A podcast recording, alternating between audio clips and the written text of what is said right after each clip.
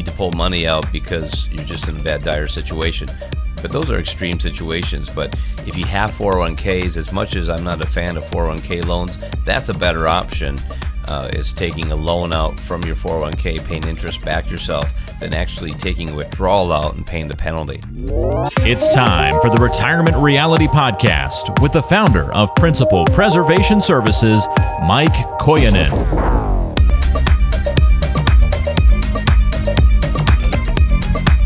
Welcome in to Retirement Reality Podcast. I'm Ben George. He is Mike Kojonen, founder and owner of Principal Preservation Services.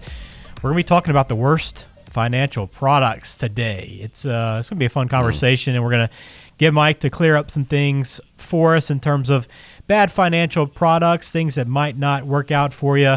At least don't match up with your financial goals. So that'll be our main conversation today. We've got a couple mailbag questions later. We'll answer from listeners.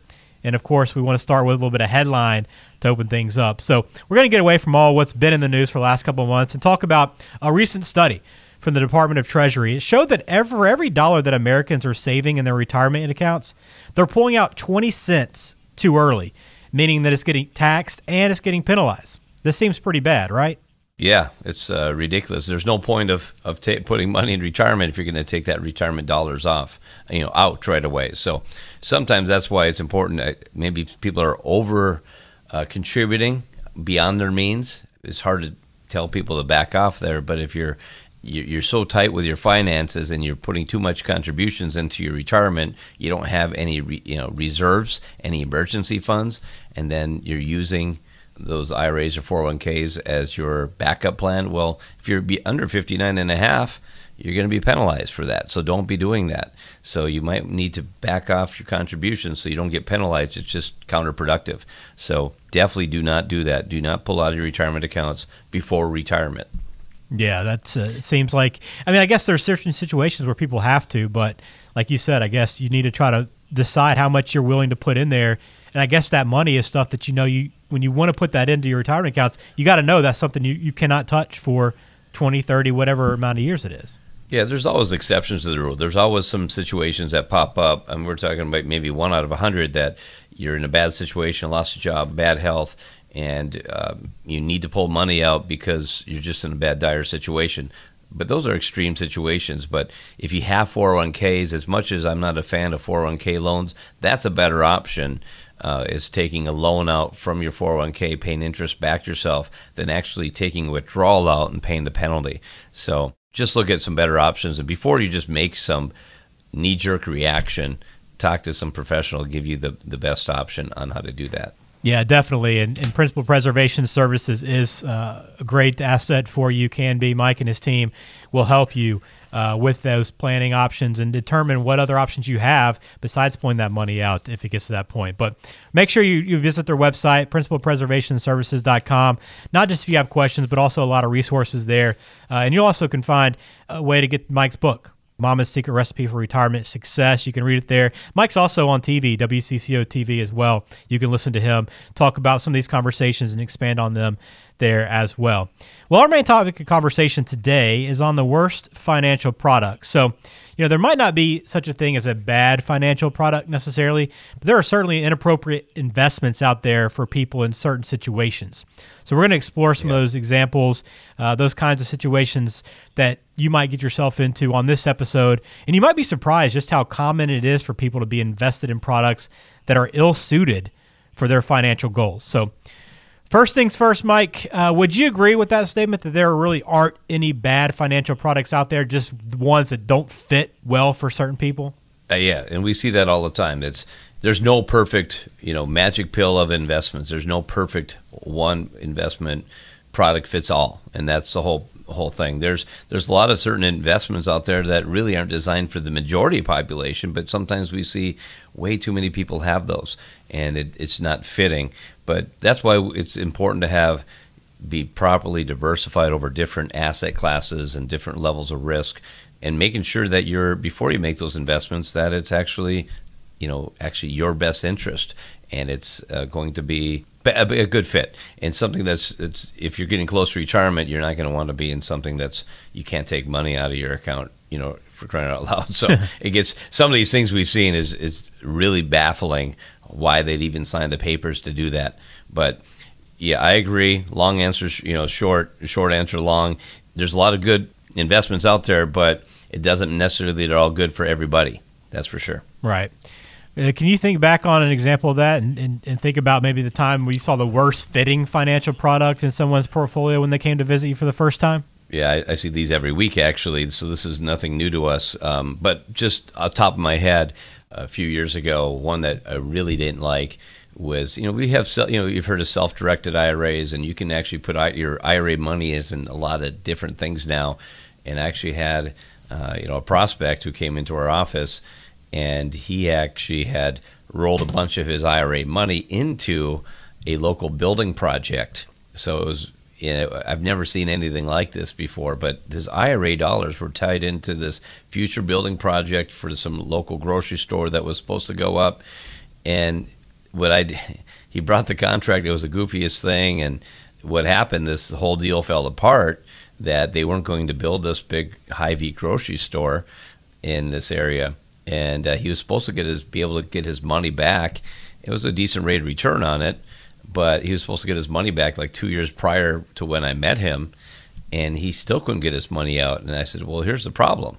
I said, "When you're, you know, now the rules changed because of the Secure Act, but I said at 70 and a half, I said, how are you going to get your RMDs out of this account? This is all your IRAs." He goes, "I don't know."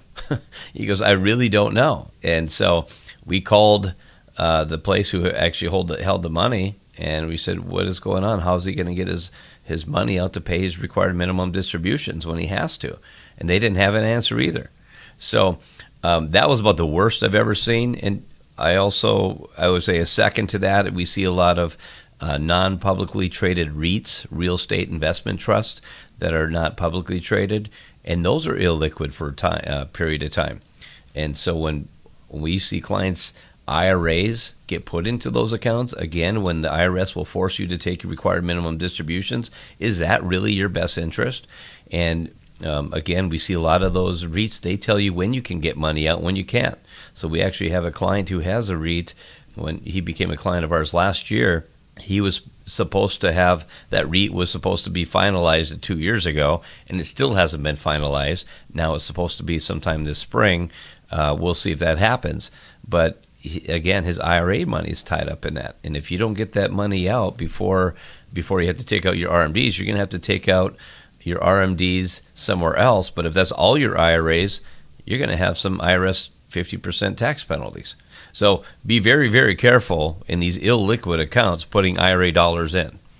Well, you mentioned you, you see this all the time. I mean, a weekly basis, you're finding this. But when you talk to clients, I mean, do they typically understand how they got into these investments and, and made these decisions in the first place? It's blind faith. That's that's how they get into it. So when they you know they go to some advisor's office they just assume all advisors have to put their best interest first they're not really understanding the you know the fiduciary rules and the broker dealer arrangements that each you know advisors are working for or not for. So they just assume since you're the advisor, you must put my best interest first, and you're going to help me make millions. And you know we we hear this. We just the assumptions are high, and maybe it was a referral. Maybe a coworker, a friend been with this advisor for two three years and the market's been up for the last two three years so it's really wasn't really hard for this this uh, client not to make money so she refers this person to the advisor, and the advisor puts them in maybe it's the same investments, but then the market changes,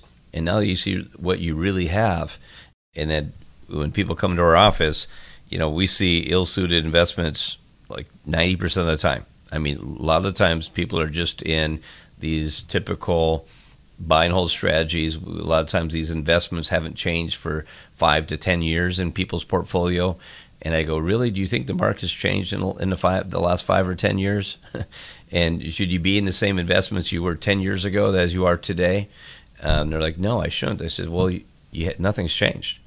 And so right. what we're really finding out is a lot of the investments, and majority of the time, everybody's portfolio we see, I would say at least nine out of ten times, um, has investments that they shouldn't be in.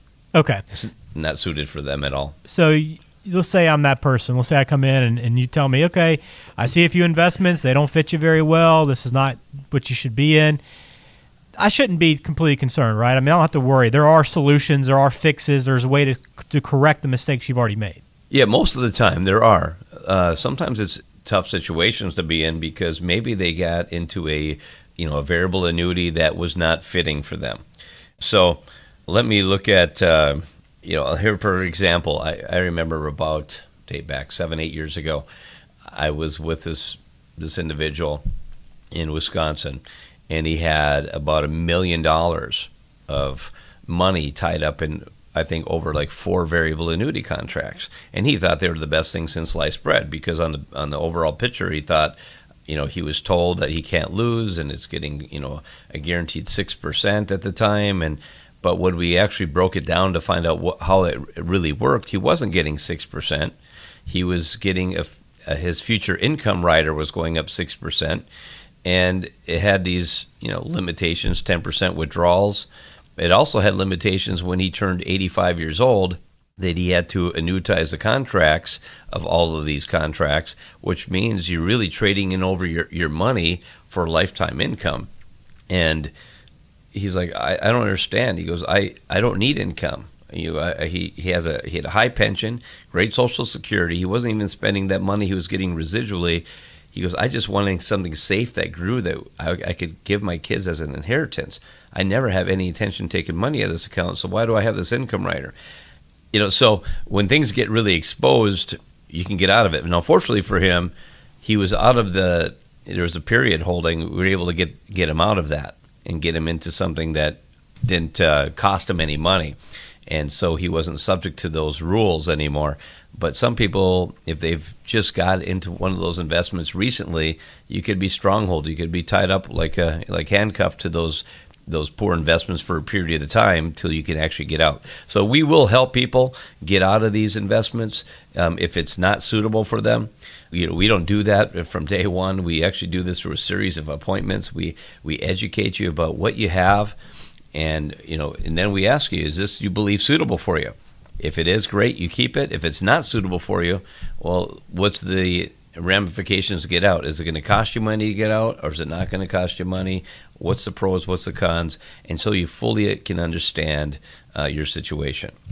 I'm assuming that if you're able to get out of these unsuitable investments, that it can make a pretty significant impact on your financial plan, right? Yeah, yeah. And here's another example. I had uh, somebody just recently, and they had well, again, some more variable annuities. We see these a lot. Um, we don't offer these to our clients, but these specific variable annuities this client had for 20 plus years. It was, I think, 25, 26 years, a couple of them. And they thought, again, they were getting a guaranteed 5 or 6%. But really, what that was, was their income would go up 5 or 6% each year. But they would have to annuitize to get that income, which, again, once they started income, just say at say 65 years old or whatever the age they wanted to start that, they had to trade away the money that was in account to give it away to the company, and they were going to give them lifetime payments. And you know, it's it's a big risk to take is to turn that money into a pension, because if you don't live long enough, and usually they do a, a lifetime income with a 10 year certain is uh, is how that works. So if, if you only live nine years on that payment, they only have to guarantee one more year payment to somebody else, and then that that's done. They can wipe wipe their hands clean of that, and they don't owe anybody any money. And so that's a big risk to take. So if you're going to be stuck with those those bad investments, it's going to be a big impact. So it was our our we give solutions about what we can do to make a big change, and so they don't have to be subject to those rules again of being forced to take income, um, the risk of not your children or even your spouse not getting any any of that money left over if you were to pass. There's a lot of these big implications if you leave these bad investments in place. Well, if you want to get a second opinion on your investments and the products that you're in, uh, this would be a great time to do it. And Mike and his team welcome you in, and we'll look over your entire portfolio, look at your plan, and make sure it makes sense for you because everything's specific to you and uh, what your goals and needs are. So look them up online, principalpreservationservices.com. That number is 855 987 8888. It's time for the mailbag. We want to hear from you. time now for the mailbag. We're going to dive in and uh, answer a couple listener questions before we close out the show. We do this uh, as much as we can, so if you ever have anything, send it in online at principalpreservationservices.com, or you can also connect with us on Facebook as well, and we'll bring it onto the show and try to answer it uh, right here. So today's question comes in from Denver. How much long term care coverage is recommended? It seems there are hundreds of different policy options. There are a lot of different long-term care options out there, and you know the recommended depends on age-wise, it depends on health-wise, and are you married or not. So um, there's different ways you can get long-term care. You can uh, pay as you go. These are kind of uh, we we say like term insurance for long-term care. You just make payments throughout the years, and if you quit making payments, it's done. And that's where a lot of people are. The tr- traditional, old school, I should say, long-term care plans and they can increase those payments over time. And you, I'm sure everybody's heard of somebody was paying a reasonable amount, and then it doubled, and then it doubled, and then they said then they're taking away some of your percentages of, of what it actually pays for. But we have a, we actually have a uh, software that we show you. This is what the average long-term care is today. This is private room. This is in-home care. This is assisted living, and this is what it's expected to be at in the next you know 15 years 20 years 25 years. So you can we can project for that. Usually we're not looking for our clients to get 100% of their long-term care needs met. What we're, we're looking really for is to make sure that all that in-home care and uh, you know the assisted living is 100% met. And if you had to go into a private room because that's usually the, the worst and last stage um, not everybody ends up in a private room immediately or, or starts there immediately the goal is just to not wipe out your total portfolio and your whole estate through long term care. But if you can meet half to two thirds of your needs, you're probably going to be okay. But we believe in an asset based long term care. That's what we provide our clients in our office. And what that is, is uh, you put in actually through a series of payments that can never increase over a period of time or they put in a chunk of, of money, maybe you have a sale of a property or had money in the bank that you just buy this insurance. But if you don't use it, you don't lose it. It goes to your kids tax free. So that's the important part about the asset base. We look at it as really not really long term care insurance, it is, but we call it estate insurance. You're ensuring that your estate won't be lost to Medicaid and that's why we like it for the people who have the ability to do it and have the finances to do it. You're really protecting your estate. So something to really consider in your your mid to late 50s, early 60s when your health is decent, and uh, you should plan on that. Thanks for the question, Denver. Our next question comes from Tim. I've had the same financial advisor for 20 years, but it seems like he's phasing out of the business and passing things on to a younger advisor in the firm. Should we stick with them or is it time to find someone new? We haven't interacted with this new advisor much, but I can tell I'm already a little frustrated by how long it takes to get an email response back to our questions. Yeah, that we see this a lot and you late with. And just because this new advisor is maybe taking over your passive advisor's business doesn't mean he's you have to be there and stay there. And he hasn't really earned it. The, the previous advisor did, it sounds like, but uh, this new advisor is obviously not living up to your expectations. Maybe you have to give him a chance. Maybe you have to have a one-on-one meeting with this new advisor and and let him know that this is my expectations. This is how uh, your previous advisor would handle things, and let him know if you're not going to relate the same way. Um, you're going to be looking for somebody else. Seriously, you have to have a, a really common bond with business friendship like relationship with your advisor and somebody that you're going to feel comfortable with. So sometimes it's you only know what you know, and if you've been so close to this firm and this advisor for 20 years, sometimes it's always good to get a different perspective. And uh, there's a lot of people come in our office just say, you know what, we like our guy. We've been with this guy or gal for uh, the last 15, 20 years. Great person. Even go to church with them. But we just want to see if are we not you know, um, seeing things that we should be seeing? Can you just give us your perspective on things? And sometimes I've given the report card of everything looks good, and sometimes I've I've get, has a lot of concerns. Which um, so it's always good to get a different perspective. It doesn't hurt for you to to check with another one or two just to see maybe they will gel better for you in retirement. But it's okay to give them a, a little chance and give them a little warning to say this is my expectations. You have my money you're making money off of my money. So uh, once you uh, you know meet my needs, nothing wrong with that. Yeah, nothing wrong with that. Thanks, Tim, for the question. Uh, if we didn't get your question today, hopefully we will on future episodes. But as always, you can send your, your questions to Mike at principalpreservationservices.com, or you can call the office if you don't want to have your question answered here, but want to discuss some things further. That number is 855 987 8888. So, Big takeaway from this episode you might be in a bad investment now, but there are corrections. But most importantly, you need to get a second opinion. Sit down with Mike or a professional that can look over your entire plan and make sure you are allocated correctly, you're on the right track, the plan meets your needs and goals.